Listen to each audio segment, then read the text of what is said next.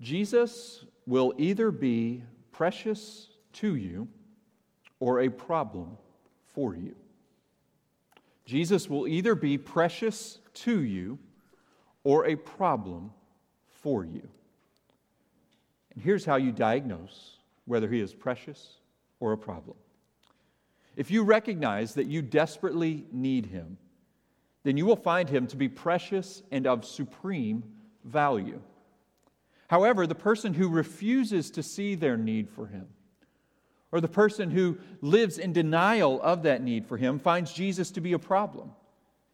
They prefer to, to not acknowledge that need and to keep him at a distance. So, is Jesus precious to you? Or is he a problem for you? The answer to how you come about that question will be found in whether or not you understand your need for him and whether or not you will come to him. In Luke chapter 5, verses 12 to 32, we find that Jesus works wonderfully in those who know their need for him. Let me say this again. It's a big idea, a big argument that I'm going to make from our text this morning. Jesus works wonderfully in those who know their need for him. I'm now going to read Luke 5 12 to 32. I invite you to follow along silently as I read. Let us see how God's word begins to address us. While he was in one of the cities, there came a man full of leprosy. And when he saw Jesus, he fell on his face and begged him, Lord, if you will, you can make me clean.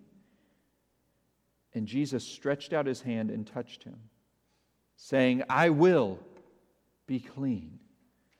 And immediately the leprosy left him. And he charged him to tell no one, but go and show yourself to the priest and make an offering for your cleansing, as Moses commanded, for a proof to them. But now, even more, the report about him went abroad, and great crowds gathered to hear him and to be healed of their infirmities. But he would withdraw to desolate places and pray.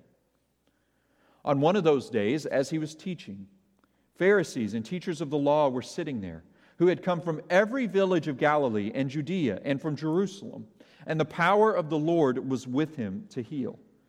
And behold, some men were bringing on a bed a man who was paralyzed and they were seeking to bring him in and lay him before Jesus. But finding no way to bring him in because of the crowd, they went up on the roof and let him down with his bed through the tiles into the midst before Jesus. And when he saw their faith, he said, Man, your sins are forgiven you. And the scribes and the Pharisees began to question, saying, Who, who is this who speaks blasphemies? Who can forgive sins but God alone? When Jesus perceived their thoughts, he answered them, Why do you question in your hearts? Which is easier, to say, Your sins are forgiven you, or to say, Rise and walk? But that you may know that the Son of Man has authority on earth to forgive sins, he said to the man who was paralyzed, I say to you, Rise Pick up your bed and go home. And immediately he rose up before them and picked up what he had been lying on and went home, glorifying God. And amazement seized them all. And they glorified God and were filled with awe, saying, We have seen extraordinary things today. After this, he went out and saw a tax collector named Levi sitting at the tax booth. And he said to him, Follow me. And leaving everything, he rose and followed him. And Levi made him a great feast in his house. And there was a large company of tax collectors and others reclining at table with them. And the Pharisees and their scribes grumbled at his disciples, saying, Why do you eat and drink with tax collectors and sinners? And Jesus answered them, Those who are well have no need of a physician, but those who are sick. I have not come to call the righteous, but sinners to repentance. May God write these truths of his eternal and good word upon our hearts this morning. Our sermon text features stories that, taken individually, are fascinating, but they function more like multiple verses that, when taken on the whole, form a song of the splendor of Jesus, this great physician. A song testifying, singing of the sufficiency of Jesus for those who recognize their need for him. And so we're going to take this kind of verse by verse, making our way through the song. There are four verses, and the first is it tells us that Jesus is willing to heal those who need him. Jesus is willing to heal those who need him. This is in verses 12 to 16. Verse 12 picks up While he was in one of the cities, there came a man full of leprosy. Now let's pause here. Leprosy, you might be familiar with the term, recognize that it's some kind of skin disease, and, and in biblical times it was used to describe a number of, of, of various skin diseases, some more serious, some not. But this man seemed to be in the throes of terrible affliction. You see this. Note that he was, as the scripture says in verse 12, he was full of leprosy. He didn't have a rash on his arm. He was stricken from head to toe. A leper would be a social outcast, a pariah. He likely wore torn clothes. He likely had long, unkept hair. If people started to get too close to him, he would have to cover his mouth and shout out, Unclean, unclean, warning people to keep their distance. He either knew a life of living totally isolated from others, or he lived with other lepers, totally isolated from those who were healthy and clean. He could not go to public worship. He could not hug loved ones. Maybe those who cared for him and loved him, even if, if, if there were any in the world, they could lead him, leave him food or other necessities at a designated location and he could pick them up. It is possible, perhaps even likely, that the best lodging that he could have would be some form of cave that could reasonably offer protection from the elements.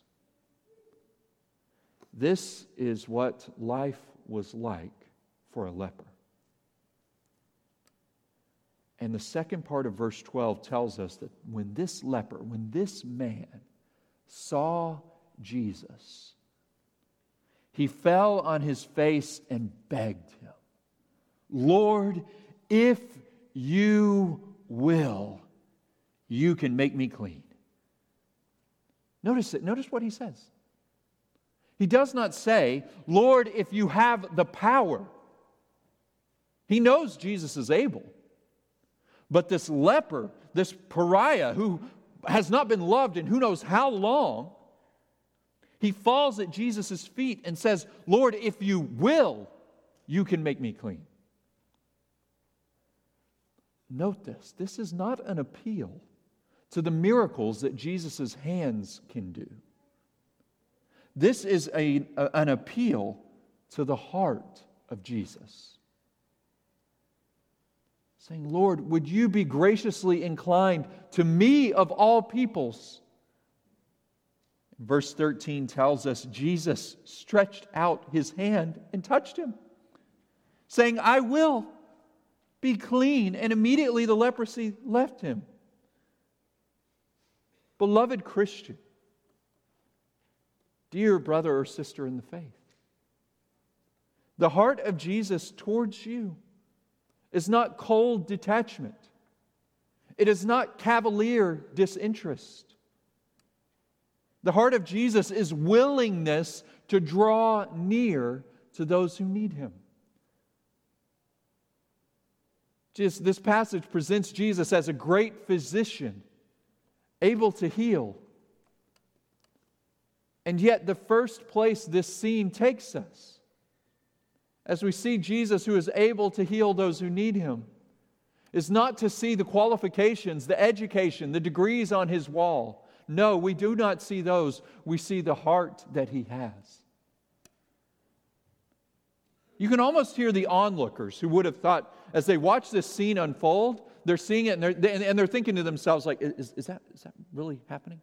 Is, that, is, that hap- is this happening as I, as I think it is? Oh, no, no, no, no, no. Jesus, do not touch him. But that's not our Jesus, is it? His life, all the way to his death, was a mission of mercy. Breaking through barriers, jumping over walls, uh, uh, uh, uh, knocking down those things that would keep others from him. The wonder of the gospel is that he took our great uncleanness, he took our sin upon himself as he bore our sins upon the cross. The last three years has made us all experts in viruses and their transmission from one individual to another. We've known the dangers, we've known the worries of the spread of COVID. This touch for the leper, where Jesus leans in while everyone else pushes away. This is a preview of the future where the curse of death and sickness will not spread. But all things will be made new, and the power behind that curse reversing remaking of all creation will be the willing heart isn't this ironic? The leper, if he were to touch others, if he were to get too close to others, leprosy would spread. Yet Jesus gets near to him and touches him and he heals him. This is a picture of the reversing of the curse of sin and its effects in the world. But we struggle to believe that Jesus is truly willing to meet our deepest needs, don't we? Whether or not we believe Jesus is willing to work within us is not measured so much in the content of our words, but more in the apathy of our hearts. If your perspective towards the Bible is not submission and welcoming God's transforming work in you through His Word, then that is an example of disbelief in the willingness of God. If you find that your heart is more given to sighs of reservation, or sighs of resignation, excuse me, and to distrust in his goodness. If you're more given to those than to fervent prayer, may God give you the mercy in this moment of showing you that he is willing to work in wonderful ways in you and in your church. If you keep fellow Christians, if you keep fellow church members an arm's length away, unwilling to let them know the real you, you are depriving yourself of the body of Christ and the means by which he would reach out and minister to you in mercy. Now, the story takes an interesting turn when Jesus told the man not to tell anyone, but to go present himself to a priest and make offerings in line with his cleansing. Of course, Jesus instructed the man in, the, in, in accord with the Old Testament law, but I think there's also something else at play. Do you see where Jesus uh, he tells the man to go to them as a proof. You see the end of verse 14 there, as a proof to them. It seems Jesus sent this man to be a witness, saying, and, and he wants him to be a proof to all who will hear him, to all who will see him, once leper, now clean. As an example, saying, There is a man who has come who can reverse the curse of sin and disease and sickness.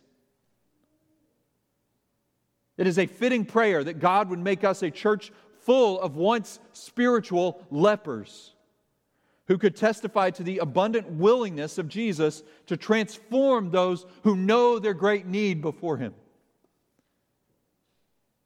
May God give us the gift of proclaiming to our neighbors and to the world yes, He can make you clean. So, this is the first verse of the song of seeing Jesus' wondrous works to those who recognize their need for him. This first verse is He is willing. The second is that He is capable to heal those who need Him. Moving on to the next story. When I say He's capable, you might think, well, I, have seen Jesus heal a leper. There are impressive miracles in chapter 4 and earlier in chapter 5. I guess He is capable.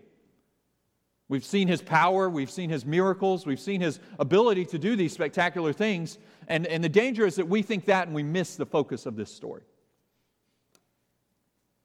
The miracles reveal his willingness, they reveal his capability. But follow along as I read in verse 17 and following to see what is meant by his capability. On one of those days, as he was teaching, Pharisees and teachers of the law were sitting there, who had come from every village of Galilee and Judea and from Jerusalem.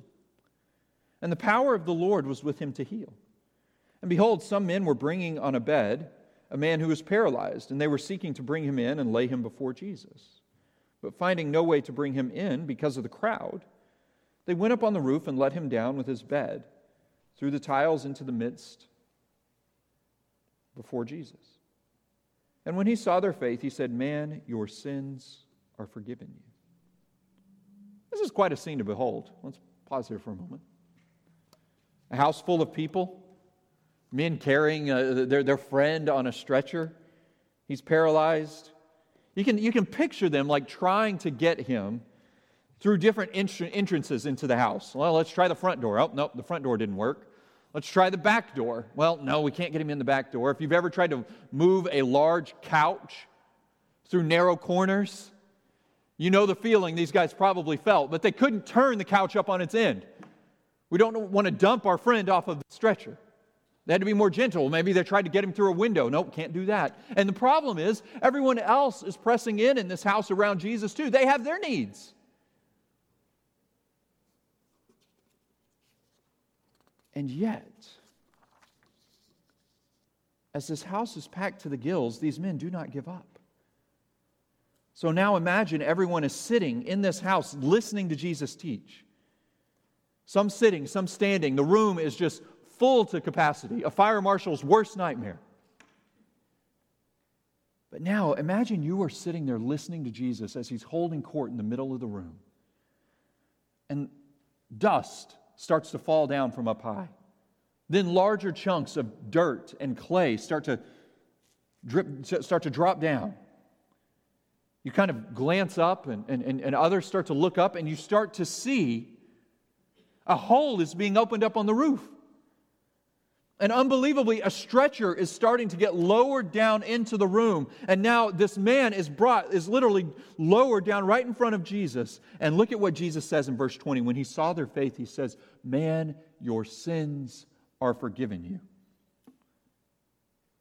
Do you see that? He doesn't say, Wow, look at this faith. Your body is healed. Rise up and walk. No, Jesus says, What? Your sins are forgiven you. Verse 21 tells us the scribes and Pharisees began to question, saying, Who is this who speaks blasphemies? Who can forgive sins but God alone? Now, it's, it's easy to dunk on Pharisees and scribes. They make a fairly easy target throughout the Gospels. They oppose Jesus throughout his ministry, but this question, they're right on the money with the question. They say, Who is this? And then they say, Who can forgive sins but God alone? Brothers and sisters, understand this. The capability of Jesus to heal those who need him, foundationally, at its core, at its base, we're not seeing his miracle power, we're seeing his identity. He is God who can do such a thing. Jesus is asserting his divinity and he's reorienting the perspective of all who are listening to him. Think about, as I talk about him being able to reorient the perspective of those listening. Here, here's what I mean. You could read this story and you could place the paralyzed man in the center of the room. I, I, I, I always want to know what the paralyzed guy is thinking in this whole story, okay? Like, think about this. Jesus in these, he's been lowered through the roof by his friends. You can kind of picture his friends like saying, hey, uh, Bill, Bill, this is a good idea. We're going to be able to do this. And he's thinking to himself, are you, are you guys sure? You know, you know, like, like, like, like uh, maybe we could try another day, or maybe he was desperate. But whatever the case is, he's getting lowered down and then he's lowered down eventually. Oh, there's Jesus. I'm, I'm down, and there's all these people surrounding us. Here's Jesus. And then Jesus and these religious leaders are going back and forth. And, and maybe Bill is, is thinking to himself, um, uh, uh, guys, hold on a second. Jesus, Jesus um, I, I, I want to thank you for pronouncing my sins forgiven. I really do. Thank you for that. But do you think we could do something about my paralysis too while we're here? You know, Jesus didn't address the paralysis right off the bat. And here's what I'm getting at we have a danger in our mind, in our own heart, where we can reduce Jesus to miracle worker. And we can say, okay, Jesus, I'll, let, let's get the paralysis addressed here. Which is what we would do if Jesus was solely just a miracle worker. But if he is God, there is something more foundationally at stake, and that is, namely, what do we make of him and what do we make of ourselves? Are we willing to see that it is possible that we could have a need for him that is far greater than the paralysis that we have? And are we willing to admit, are we willing to acknowledge that it is possible that he has come to address something far more important about us than evil, even the physical lameness that our bodies feel, and that being our spiritual death?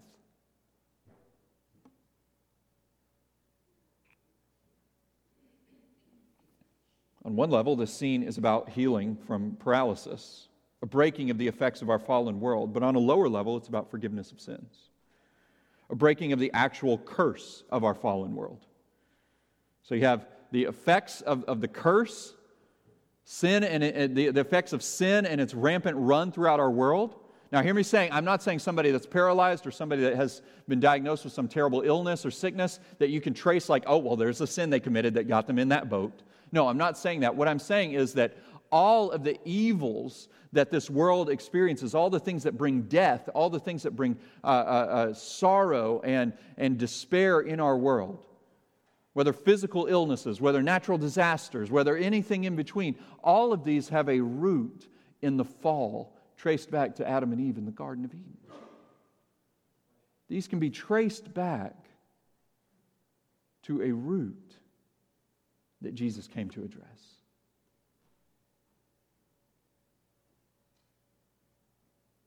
The world has begun to spiral out of control because sin has entered through Adam and Eve, and all of us are cursed by sin.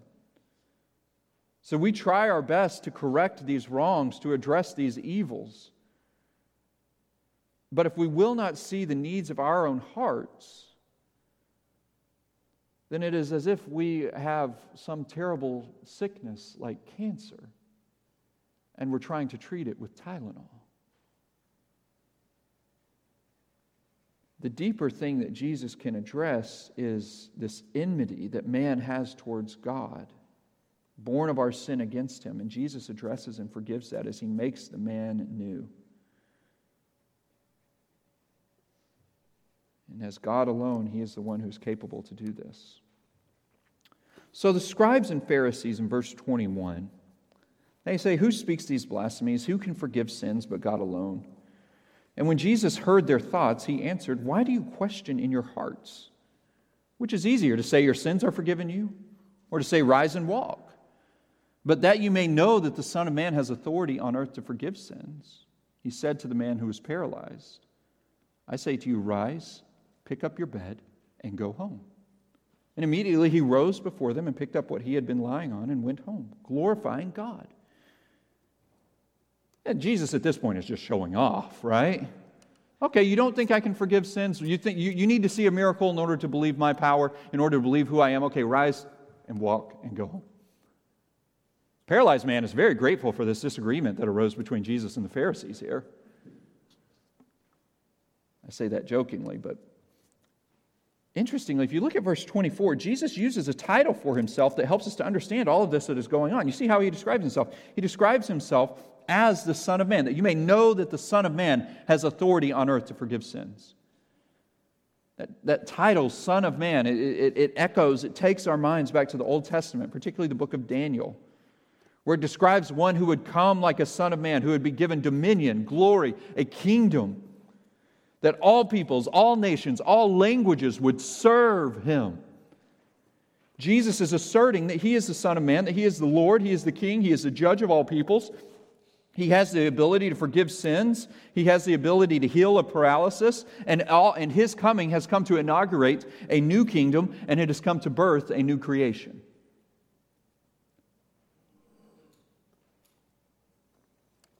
And so you might be fairly new to the Bible fairly new to learning about Jesus. And, and what this passage forces us all to do, if this is the boat that you're in, and all of us as we're reminded of this, is to reevaluate what you understand about Jesus as well as yourself. Jesus, the Bible, Christianity, these have a way of speaking to what we believe our needs are and to reorienting our perspective.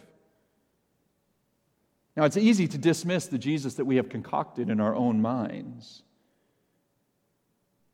And yet, what this passage forces us to do is to closely evaluate the real Jesus of the Bible.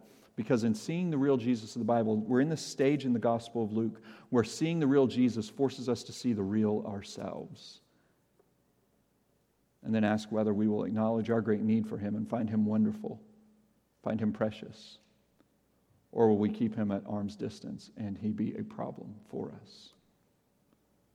Church family, this is why we keep the gospel at the heart of our life together. We live in a world and we have a human nature where we try to solve the cancer of the human condition and the fallenness and the curse of our world with band aids and ice packs, but we have the life giving touch of Jesus that is at work within his people. So I pray, I ask you to join me in praying, God, make us a people who never tire or lose our sense of awe before this Jesus and never try to co opt him like the Pharisees would and say, You can't forgive sins. Feel free to heal the paralysis, but no, you can't forgive sins. No, give us this great awareness, this awe before Jesus for who he is. Now we progress more along the line here. We have seen now the first two verses of this song of the wondrous works of Jesus. We've seen he is willing of heart, he is capable to address our deepest need, which is forgiveness of sins. And now we're seeing it. see a third verse to this, and this is that Jesus is glad to give new birth to those who need him. Verses 27 to 30. After this, he went out, and he saw a tax collector named Levi sitting at the tax booth. And he said to him, Follow me. And leaving everything, he rose and followed him. Tax collectors were an interesting lot in Israel. They were despised by many, far more than even you or I might despise the IRS. They were a devious bunch. They extorted common Israelites in the name of serving the Roman Empire. Tax collectors were Jewish people who had made agreements with Rome would set a tax and say, I expect you to deliver this much. And then tax collectors would sign that contract, sign that agreement with the Roman authorities, and then they would just go start taxing their fellow Israelites, their fellow Jews, and start bringing in, bringing in, bringing in, bringing in all the taxes, and say they uh, uh, brought in 200% of what, the, of, of what Rome had set as the uh, as the line for them. They would send to Rome what was due to Rome, and they would keep the rest for themselves. Committing extortion, stealing from their fellow Jews. And the vileness of it was that these were Jews committing this against Jews in the name of service to their Roman occupiers. They were despised by their people. Their association with the Romans made them spiritually unclean in the eyes of their fellow Israelites. They were not allowed in the synagogue. And Luke records to us that this is the kind of person that Jesus went to and said, Follow me. It adds color, right, to this passage.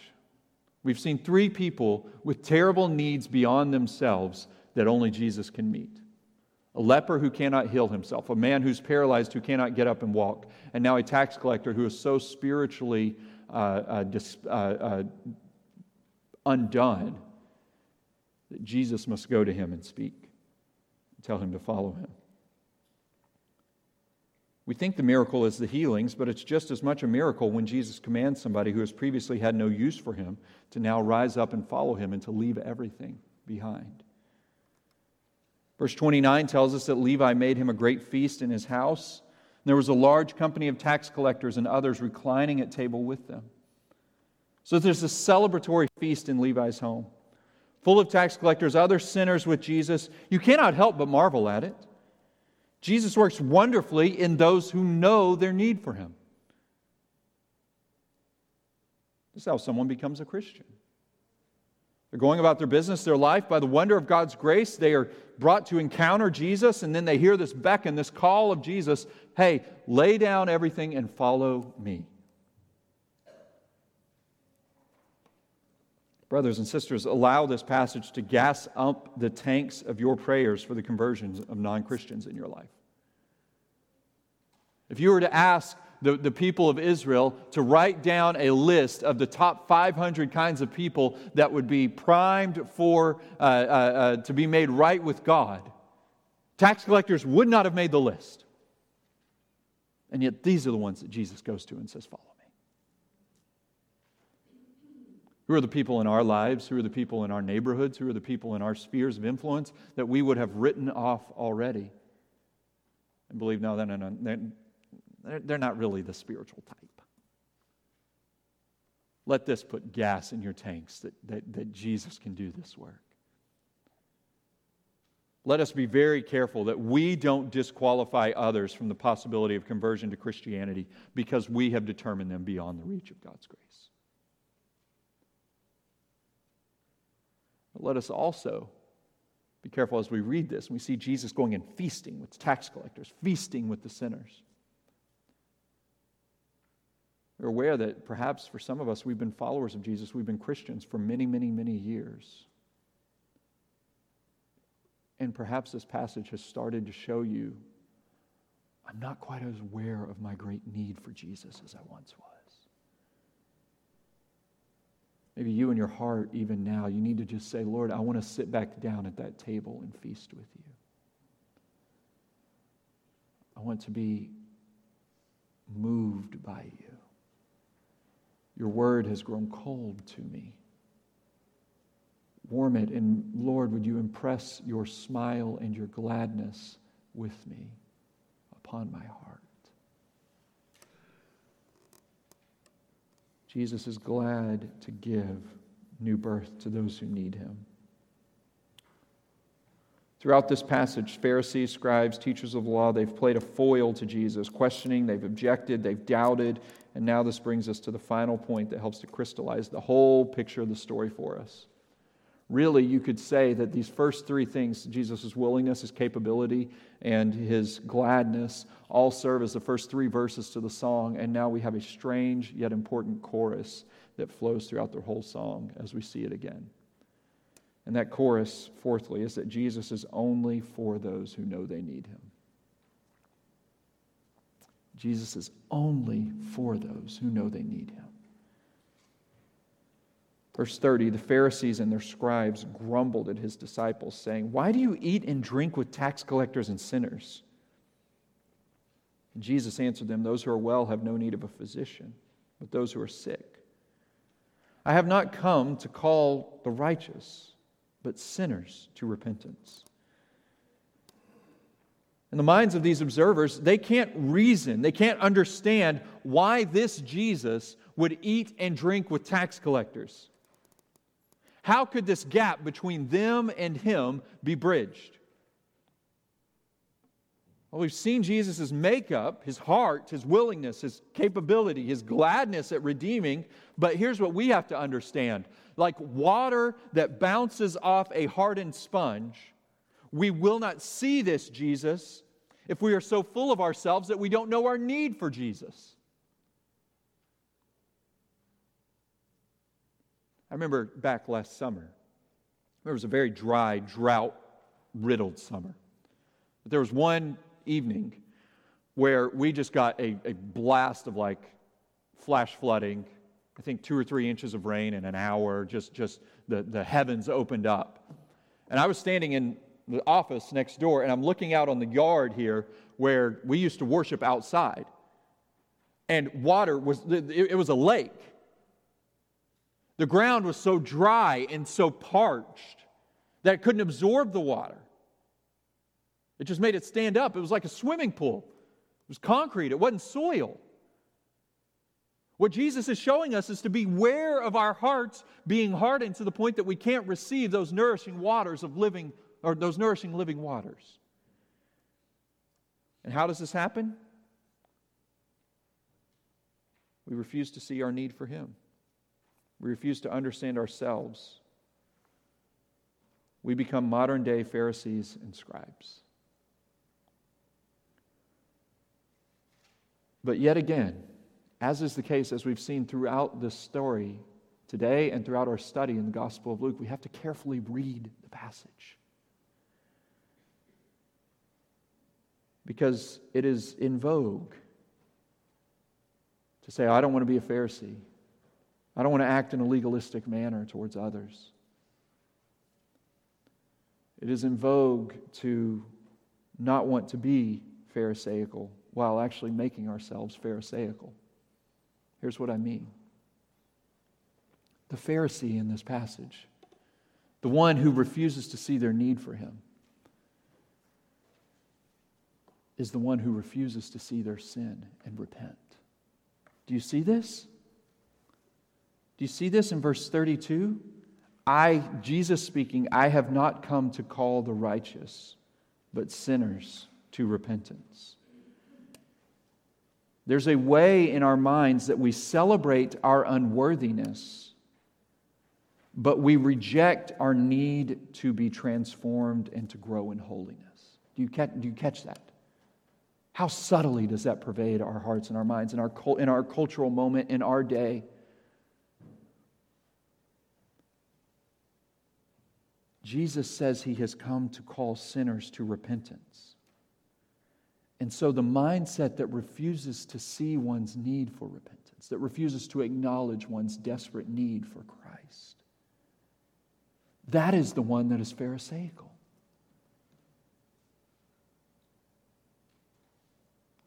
God, give us eyes to see our need. Give us self awareness to see that the only qualification to see Jesus is to understand our need for Him.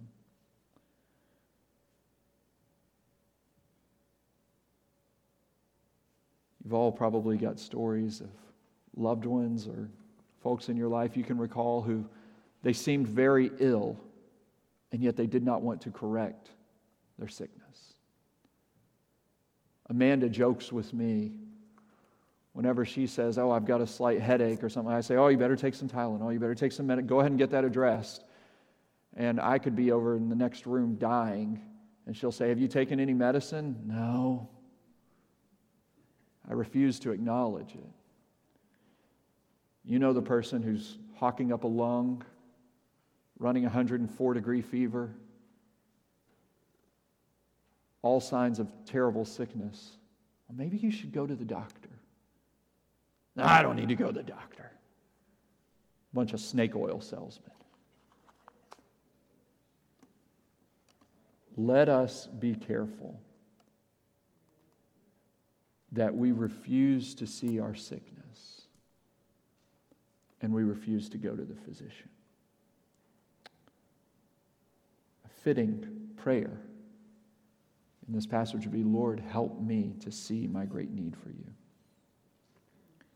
Help me to see that the cross was not a byproduct of your life, but was the point of your coming because I needed it due to my sin drenched sickness.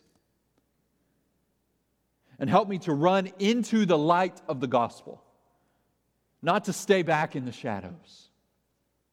And help me, O oh God, to know that as I run into that light of the gospel, that Jesus himself is willing to meet me, he is capable to meet me, and he is glad to meet me.